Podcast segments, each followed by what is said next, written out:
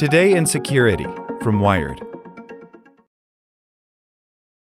ChatGPT has a big privacy problem.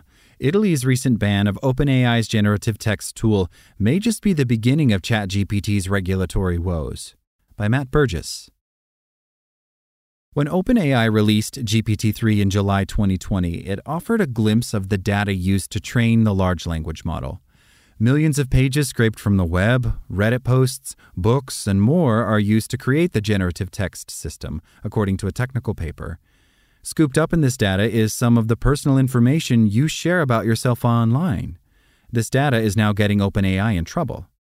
On March 31st, Italy's data regulator issued a temporary emergency decision demanding OpenAI stop using the personal information of millions of Italians that's included in its training data.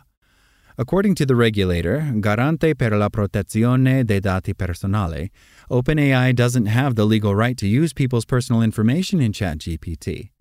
In response, OpenAI has stopped people in Italy from accessing its chatbot while it provides responses to the officials who are investigating further.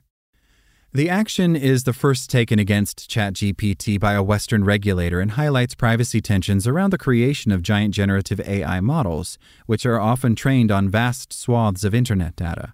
Just as artists and media companies have complained that generative AI developers have used their work without permission, the data regulator is now saying the same for people's personal information. Similar decisions could follow across Europe. In the days since Italy announced its probe, data regulators in France, Germany, and Ireland have contacted the Garante to ask for more information on its findings. If the business model has just been to scrape the internet for whatever you could find, then there might be a really significant issue here, says Tobias Judin, the head of international at Norway's Data Protection Authority, which is monitoring developments. Judin adds that if the model is built on data that may be unlawfully collected, it raises questions about whether anyone can use the tools legally. Italy's blow to OpenAI also comes as scrutiny of large AI models is steadily increasing. On March 29th, tech leaders called for a pause on the development of systems like ChatGPT, fearing its future implications. Judin says the Italian decision highlights more immediate concerns. Essentially, we're seeing that AI development to date could potentially have a massive shortcoming, Judin says. Europe's GDPR rules, which cover the way organizations collect, store, and use people's personal data, protect the data of more than 400 million people across the continent. This personal data can be anything from a person's name to their IP address. If it can be used to identify someone, it can count as their personal information.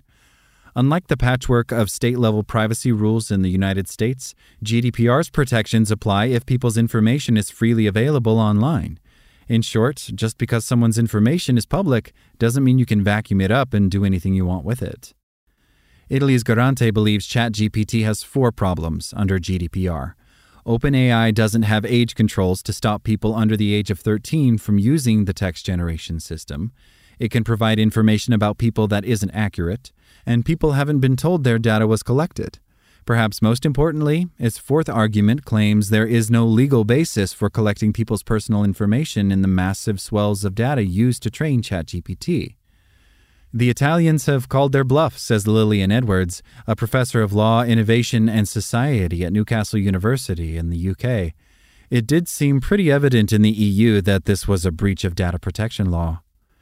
The action from the Italian regulator, which is also taking on the Replika chatbot, has the potential to be the first of many cases examining OpenAI's data practices.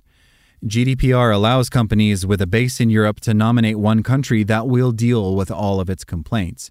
Ireland deals with Google, Twitter, and Meta, for instance.